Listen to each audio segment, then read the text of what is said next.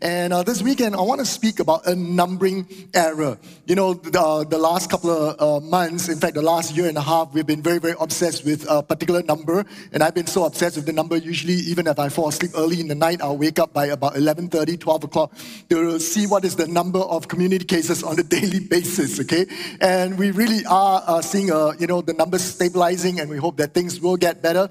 And I really believe this, that we are nearing the end of this. We are seeing a lot more light towards the tunnel. And let's bear with this, amen. And let's continue to stay uh, united. Let's not uh, let uh, vaccination, non vaccination divide us. And, uh, but let's continue to love one another, amen. But I want to talk about the numbering error because numbers are something that we are uh, often very preoccupied with. And the Bible actually records for us a whole array of numbers from the beginning in the book of Genesis all the way to the end in the book of Revelations. God took seven days to create the world. Eight persons were saved and preserved through the ark of Noah during the floods. Israel had 12 tribes. Gideon had 300 warriors. Jesus fed one, uh, 5,000 people, not counting the women and the children. On the day of Pentecost, there were 120 on the, in the upper room. And Revelation speaks about the 144,000 that go wherever the Lamb of God goes. Now, that's a lot of numbers that is being mentioned. But numbers in the Bible isn't just about counting digits, but there is a significance to the numbers that are mentioned. Four, for example, is the number of what is universal. That's why we have four directions north, south, east, west. Seven is the number of perfection or completion. Eight is the number of a new beginning. Ten is the number of the law. Twelve is the go- number for government. Thirteen for rebellion. Thirty-eight represents a number of going from fertility into a place of purpose. A hundred represents fruitfulness. A hundredfold Christian maturity. And so these numbers are important, and these numbers speaks about something. But you know, numbers are also so important that it literally pervades every part of our lives. Our economy is measured by a number, the GDP. You know, uh, we look at the Dow Jones, the Nikkei index, the NASDAQ, amongst many other numbers that we are observing. In Singapore, our studying life in primary school uh, culminates in a three digit number called the PSLE aggregate score. Many of us are looking forward to that. We have parents, uh, we have kids that are 12 years old who have just sat for PSLE. And then after that, when we go to, uh, to secondary school, you know, uh, how low a score that we obtain from our L1, R4, L1, R5 determines where we are going next. Again, this is jargon that most Singaporeans or, or exclusively Singaporeans would understand. If we want to study overseas, then we got to look at more numbers, uh, our SAT score, our GMAT score. And these are all numbers that we look at. When you start working, numbers continue to invade and pervade our lives. When we get into the job market, the first thing we look at is uh, our worth. Is it measured by a four digit number that we bring back every month or a five digit number? We have sales targets to meet, which is a number. We've got hours we need to clock, which is another number. When we get married, we were, a th- we were a number 30. After marriage, we reach a number 34. And I'm not talking about age, I'm talking about waist size, okay, for all the men. And numbers just seems to govern everything uh, in our lives through and through. And today with social media, you know, it's all about numbers, the number of likes, the number of friends, the number of followers, number of views. Do you know that the most viewed video on YouTube today has almost 10 billion views? 10 billion views. And guess what the video is? Baby Shark baby shaka do the do the do or whatever you sing okay? I mean how can people watch this for 10 billion times? I don't understand this. And i think that this speaks you know about the world and the season and the era that we're living in where the most viewed things on youtube are mostly senseless pointless and frivolous. Amen? And so, shouldn't this help us understand a little about the futility of the numbers game that we're living in today? But numbers, nonetheless, are essential in our daily lives.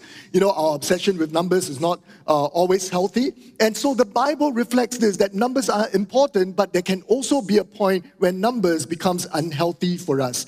In the early chapters of the book of Genesis, we see this that there are two groups of men, uh, what are called the sons of God and what are called the sons of men. It's interesting, those that, who are listed as sons of God, their ages are recorded for us, numbered for us. But those who come from the line of Cain, their ages are not uh, told to us in the biblical account. And a straightforward interpretation of this is simply this there are those whose ages are recorded. They live lives that actually were worth numbering. In other words, their lives counted for the kingdom of God. And in the records of heaven, their, their lives are counted and numbered. But those who live their lives for themselves, heaven doesn't even bother to keep account of how long that they lived. But not all numbering in the Bible is approved by God. And that's what I want to focus on this weekend. I want to focus on an episode within the record of scriptures that tells us that, hey, this numbering has gone wrong. And that's why I've entitled the message today, A Numbering Error. And this account is found in two passages of scripture, one in 1 Chronicles 21, and, and then, of course, in 2 Samuel 24. And they are both accounts of the same event that happened, whereby David ordered for a census of the people to be taken. Now, please note this a census, taking of a census, is not wrong. In fact, at various times in the Old Testament, censuses were taken as God gave command for them to be taken. A census was always to be ordered by the Lord and not ordered by the people. In fact, this is why we have a book in the Bible called the Book of Numbers, which is the fourth book in the Bible. And it is called the Book of Numbers because there's two censuses that were ordered by God one at the start and one at the end of the Bible, or, or uh, at the end of that book. And the start of it, they took a census when the children of Israel escaped and were delivered out of Egypt right? And that was the first census that's taken. 38 years later, when they're about to enter the promised land, God called for another census to be taken. But this particular census that I want to look at this weekend in 1 Chronicles 21 and 2 Samuel 24 is not a counting that is approved by God. God did not call for this count. And let me read you this uh, excerpt uh, from this chapter, okay? And I want to first look at 1 Chronicles 21. And in verse 1, it says, Now Satan stood up, re- realize this, Satan stood up against Israel and move David to number Israel. So David said to Joab and to the leaders of the people, Go number Israel from Beersheba to Dan, and bring the number of them to me that I may know it. And Joab answered, May the Lord make his people a hundred times more than they are. But my lord the king, are they not all my lord's servants? Why then does my lord require this? Why should he be a cause of guilt for Israel? In other words, this is not ordered by God. David was about to commit a sin at the national level. Now, what is interesting is that this same account in 2 Samuel 24 begins very, very differently, and it's almost as though there is a different narrative about the same thing that happened. So, look at verse 1. It says in, uh, in 2 Samuel 24, verse 1, it says, Again, the anger of the Lord was aroused against Israel, and he moved David against them to say, Go number Israel and Judah. So, the obvious question I want to pose for us first is was God the instigator or was Satan the instigator of this wrong counting? Was the issue the, was the issue with Israel whereby, uh, whereby God wanted to judge Israel, or was it about David that God wanted to deal with something in David's life? So let me clarify this for us so that we are all on the same page. That there must be something, firstly, that was in Israel that Israel was doing that was displeasing to God. Something was happening in the nation in which God intended to bring a judgment on the nation of Israel. Yet, in order to deal with Israel, God uh, permitted Satan to come against Israel. So I want to show you this diagram. So God, of course, is the you know uh, originator. At the end of it, He wants to judge Israel, but He does it by permitting Satan to come against Israel, and He doesn't come straight against Israel, but He uses David. He uses a trigger for the imp- impending judgment by by rousing and hooking something that was inside David that was not right in God's eyes. So, in order for Satan to bring about that judgment, he went to David because there's something wrong. Let me say this God cannot hook David if there is nothing in David that can be hooked. If there was no issue with numbers in the heart of David, then this thing would not have been able to affect David, right? But what we see here is that David obviously had an issue with numbers and it was a serious problem. He came to a point, David came to a point where he saw Israel not as belonging to God, but belonging as his own. And that's why you can only count what is yours. You don't count what is some other, what belongs to somebody else. Amen. Do you go to uh, you know your neighbor, knock on the door, and say, "Hey, can I count how much money you have?" You don't. Okay. It's "None of your business," right? But when David does this, he's saying to he's saying to God, he says, "These people, they are mine. I'm going to count them." because they belong to me. You see, something happened in David. He began to see his worth based off uh, the size of his army instead of trusting God. He's counting it because it, it fed something in the ego and in the confidence of David. David began to find confidence in the strength of his army instead of, of his reliance on the Almighty. And this is the problem with David, the crux of David's problem. And this is the crux of the problem for every one of us. Let me contextualize this for us. What is it that drives us? Ask yourself this. What is it that drives you? What gets you up in the morning? What gives you security? What makes you feel safe? You know? I mean, if today your bank account runs down to 100 bucks, do you feel safe? Do you feel secure? What are we craving for? What is it that we long for? What is it that will satisfy us? Is it when we are up in a pedestal? Is it when we are in a place of honor? You know, or is it that we have we can say, hey, I've done this, I've done that? Is that where our worth comes from? Or does it really just comes from God? Now, exams are just over. PSL is over. I know like most of the secondary school exams are going uh, are, are done with. I've got two more exams happening in my house. I've got an N level. Uh, you know, um, uh, of course, N level itself is over, but my boy is doing one O level subject, so uh, so he's got one more paper to go. Uh, I got uh, one boy doing A levels, uh, which is you know still a month to, to, to run off. But I want to say this, and I want to talk to this, especially to those of us who are parents here in Cornerstone, and those of you who are going to be parents, right? Eventually, you're going to get married. For those of you who are still single, and you're going to have uh, kids. And I want to say this that as, as parents, there's something that we must do, and we must not define our children nor inculcate in them that their identity is in their test scores. And I want to say this, I want to talk to us seriously, okay, because our children are not defined by their test scores. You see, one, you think about this, right? Compassion, kindness, maturity, the ability to choose what is right, what is wrong, the, the, the values that they have, the integrity. These are things that are really the most important, and you can't put a test score on it, right? And they are the things that last us to eternity. They are the things that we really want our children to have. And you cannot put a test score. And how we emphasize these things will make them into who they become. You see, I've got three boys, and I'm a normal person like all of you. As a pastor, I don't have perfect kids. In fact, I'm quite glad that all my kids go to neighborhood schools, and all of them didn't have good test scores on their PSLE. Hello? I'm glad. Because when, you know, because when I meet parents who's got kids who've got straight A's, they don't need my comfort on them. They're already very happy, straight A's, right? But when I meet parents and they're struggling with their children, I can say to them, hey, I struggled as well, right? I, I got kids who struggle in school as well, right? And so I'm glad that they go to that. Several, uh, you know, I think a month and a half ago, I met with an official from the government and you're talking about racial issues and asked me if there's any racial issues, you know, that he feels like, you know, is it prevalent. And I said, what racial issues? My kids, you know, their friends are all Malays, they're Indians, you know, it's well, well mixed. And they said to this, maybe because your kids go to neighborhood school. I said, exactly. They said, why you send all your kids to the elite school? Send them to neighborhood school. Lah. but my, my oldest boy went through a really difficult time when he was 13, right? And I, I, I got his permission to share this. You know, and at 13, he, he got in the wrong company. He got into a, a, a bicycle gang. Okay, so this is a precursor to the motor bicycle gang, okay, because they kind of fought. Right? and I remember in those days, in, when he was uh, 15, there are nights that he didn't come home. And we would drive around the neighborhood looking for him. Can't find him. He would go, you know, steal bicycle parts with his friends. You know, uh, he was involved in a fight club in school, got caught. He was going to be publicly caned. He was going to be retained. I remember that year, Wendy and myself, we got called to school more often than any other year. It was like every two months we were hauled to school, you know. And, and it, was a, it was an ordeal for us. But I'm telling you this, it taught us so much. We stood up for him, we loved him, we prayed him through that process. And by the grace of God, he came through it, and today he's back in church, right?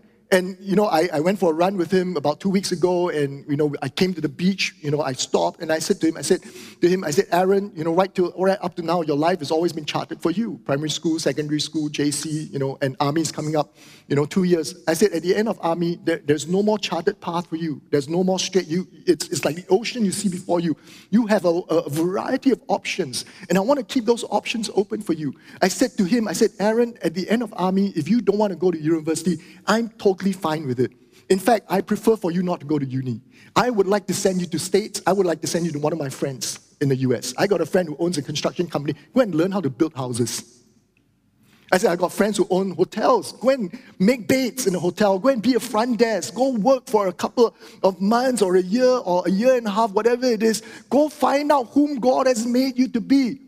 And then you decide if you still want to go to college, if you still want to go to university. Decide what you want to do after that. You see, I'm saying this to all of us here because we are Christians. We are followers of Jesus. We are not bound to a system that we live in. We got to stop waiting for the government to change the educational system in, in Singapore, and we got to stop uh, complaining about it all the time.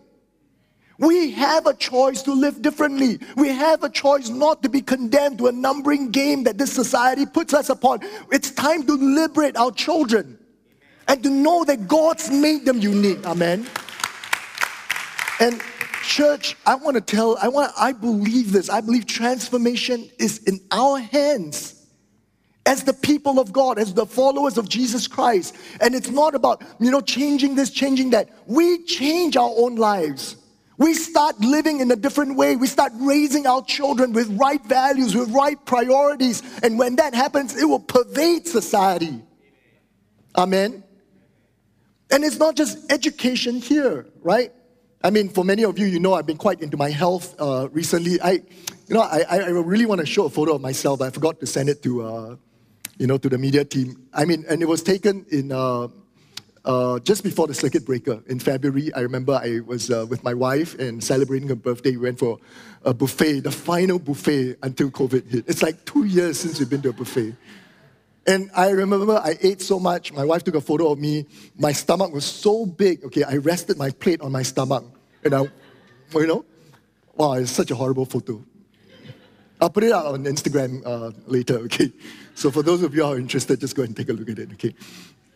But since then, I've gotten health conscious. I wanted to look after this temple, which is the temple of the Holy Spirit, this body.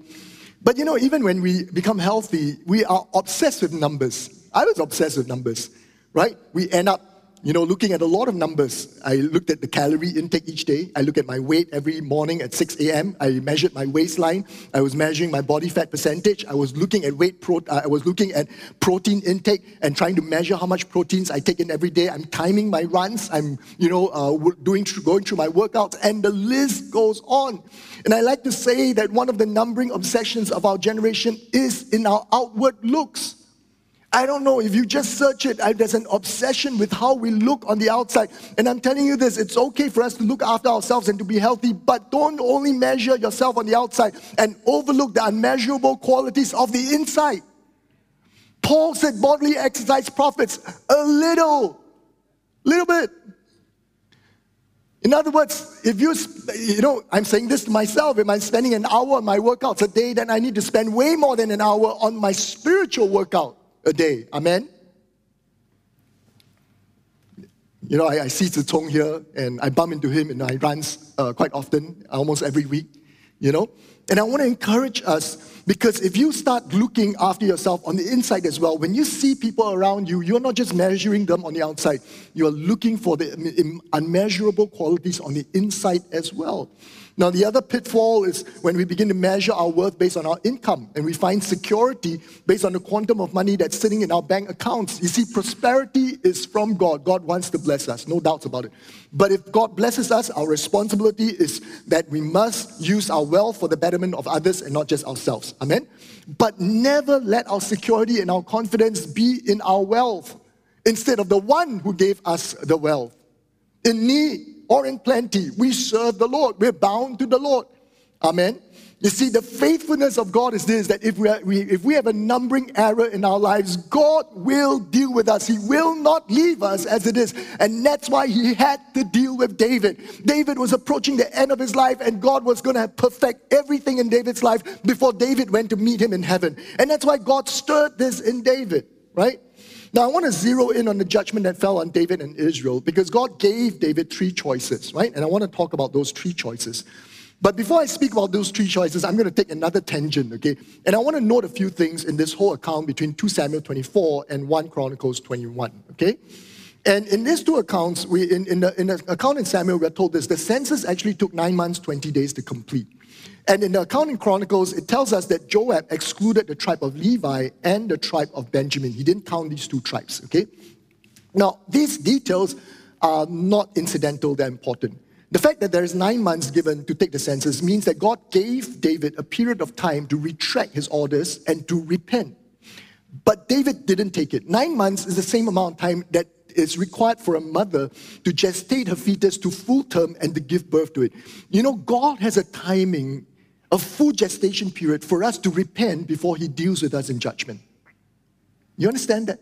And when God begins to put His finger on us, I want to encourage us don't wait till the baby is born.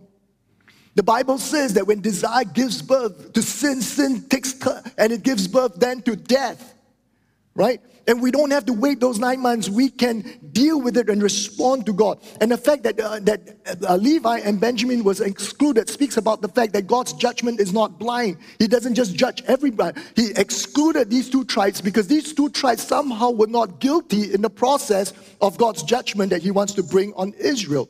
Now, in 1 Chronicles 21, verse 7 also, it tells us that God was displeased with this thing, this counting thing, and then he struck Israel. Now, it, made, it just makes it clear that David only repented after the judgment on Israel began. It is very sad that David had to see a level of devastation on the people before he came to his senses. Amen. And I pray that we don't have to wait till the judgment of God falls on us, that we come to our senses, but we have an eye to see. And what is most interesting is that the person that God used to bring a correction at the initial stages was a man called Joab. Now, Joab was not a guy who ended well. Joab was bloodthirsty, he was vengeful, he was a thorn in the side of David, and in the end, he didn't end well. But you see, we don't get to choose whom God sends to bring correction to us. Sometimes God brings unsavory personalities and character into our lives to bring a genuine correction. Do we have eyes and ears to see the correction coming from God and not just the vessel that God is using? And here are some takeaways from us as we consider these two accounts. Now, before I go into those judgments, I want to very quickly give us a few reconciliation of these two passages in 2 Samuel 24, 1 Chronicles 21. Because if you are a good student, if you are diligent, at the end of this service, you go back and read these two chapters. And when you read these two chapters, you'll find that, hey, there are some very, very obvious discrepancies between these two uh, accounts. So I want to give it to you very quickly, okay? In 2 Samuel 24, when the census came back, it tells us that there are 800,000 valiant men that drew the sword. In 1 Chronicles 21, it tells us the count came back in verse 4 1.1 million men who drew the sword. So 300,000, that is a huge number discrepancy. As an accountant, I will never leave that number unattended the, the accounts have to be balanced. Okay, so let me balance it for you. David had a standing army of 12 units of 24,000 men, okay, plus another 12,000 men in Jerusalem and the chariot cities. 800,000 plus the 2,880,000, which is 12 times 24,000, plus another 12,000 in Jerusalem, gives you exactly 1.1 million. Numbers reconcile for you. Praise the Lord. No numbering error here. In verse 13 2 Samuel 24, it says seven years of famine, but in 1 Chronicles 21, verse 12, it says three years of famine. The reason this is so is because the famine had already started four years before that. And it started in 2 Samuel 21, verse 1, okay? And so the judgment that was being given is to David is three more years of famine. And that reconciles the difference between seven and three, okay? Uh, in, in, in Samuel, it tells us that it's the threshing floor of Araunah. And then in Chronicles, it tells us it's the threshing floor of Ornan. Araunah is another name for Ornan. It's actually the same person. In Samuel, it tells us that David bought the threshing floor and oxen for 20 shekels of silver. That's not a lot. It's enough. It's, it's, uh, it's an amount, but it's not super substantial. And then in verse 25 of Chronicles 21, it says David gave 600 shekels of gold for the. Now, that is a lot of money. What's the difference here? 20 shekels of silver is for the threshing floor and the oxen. 600 shekels of gold is for the whole site. David didn't just buy the threshing floor, he bought the whole mountain. You understand that? And that reconciles the difference. Now, let's look at the three judgments, okay? And then I'm going to bring this to a close. I don't have much time left, okay?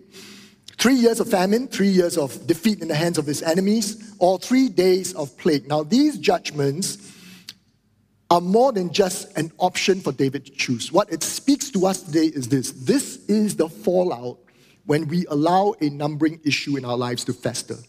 This is the result. This is the consequence. If you are obsessed with numbers in the wrong way, if, you are, if your confidence is not in God, and your confidence is in some kind of a numbering game, then these are the things you can expect in your life. Number one, Three years of famine speaks about barrenness. Now, one of the counter results when we become preoccupied with numbers is that God will literally cut the numbers down and bring barrenness into our lives. And barrenness has an amazing ability to cause us to stop and reflect, and because the frustration will drive us to a place that says, Lord, what is wrong? The Bible tells us that there's a woman by the name of Hannah, and Hannah wanted to have babies. She wanted to have babies because she's a married woman, and it's the dignity of a married woman to bring children for her husband. It's an identity as a wife. It's an identity as a mother in Israel. That's what she wants. It drives her identity. And then after that, what begins to drive her is a jealousy and a rivalry against the other wife, Peninnah, because she was having children and Hannah couldn't. And so there is a wrong thing, there was a wrong motivation. And it wasn't until Hannah came to a point where her pursuit brought her to such barrenness and frustration, she became bitter, she became anguished, and finally she surrendered her situation to the Lord. She offered her womb to God instead of offering her womb to her husband. And then God and she said to the Lord, Lord, if I have a child, if you give me a child, I will give the child back to you. You see, that's what God actually drives at. Some of us, we drive for success, we drive for numbers because it's all about ourselves. But when we finally come to a place and we drive it and says, Lord, for your glory, God says, okay, now I'll, I will stop the famine. I will, I, will, I will end the barrenness and I'll bring fruitfulness into your lives. And the second problem, the second consequence of the numbering issue is defeat. Okay, three months of defeat. You see, when numbers is our pursuit, God's faithfulness is such that He will allow defeat to come into our lives. Now, our Christian walk isn't meant to be defeated, it is meant to be victorious. But victory in a Christian life looks different from victory in the world. Victory in the world means that you're vindicated, you're exalted, you know, you thumb everybody else down. But victory in the kingdom of God doesn't look like that. Victory in the kingdom of God is when we triumph through attitude, through meekness, through gentleness, through kindness, through love. When God gets the glory, when the kingdom of God is established, when righteousness is exalted, that's what victory looks like.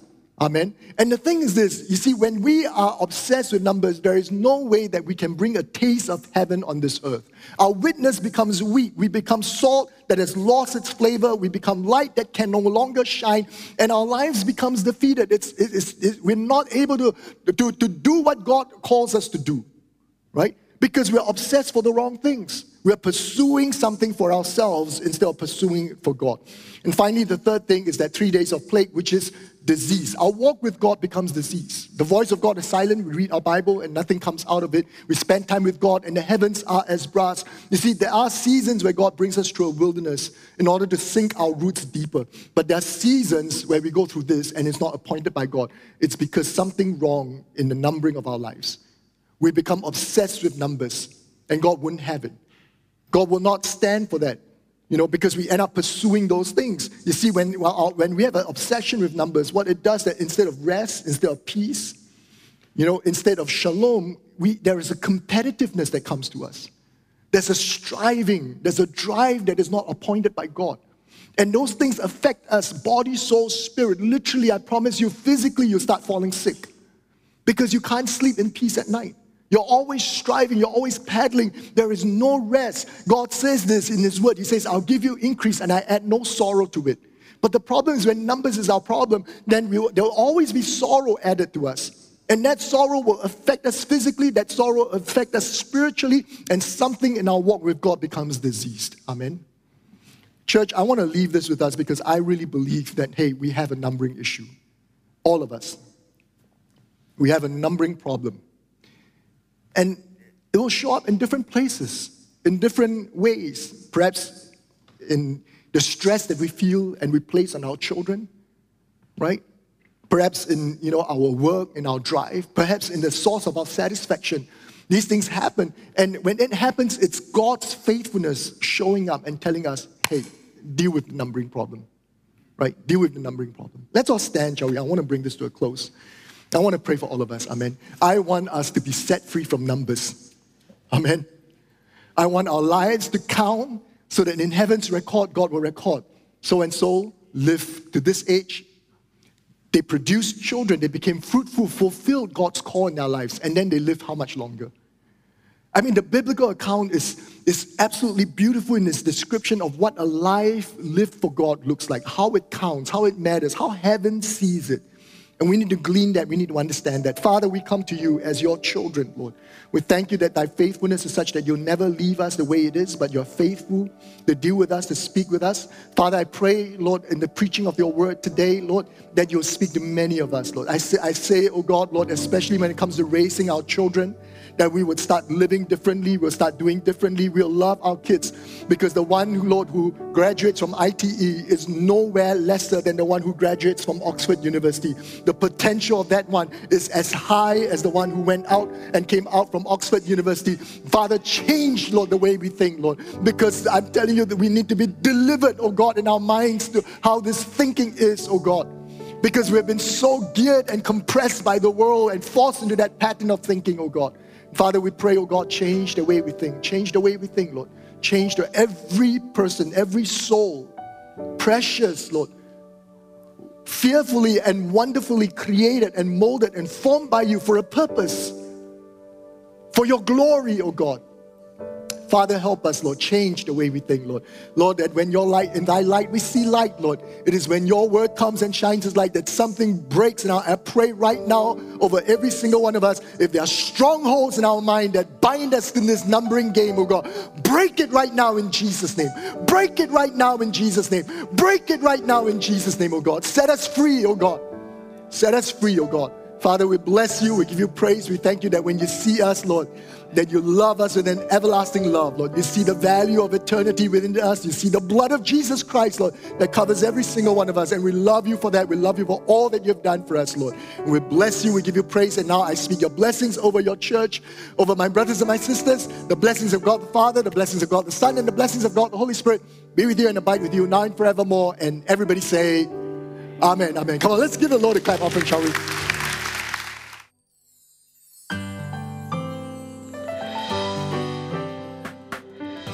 Just listened to a production of Cornerstone Community Church.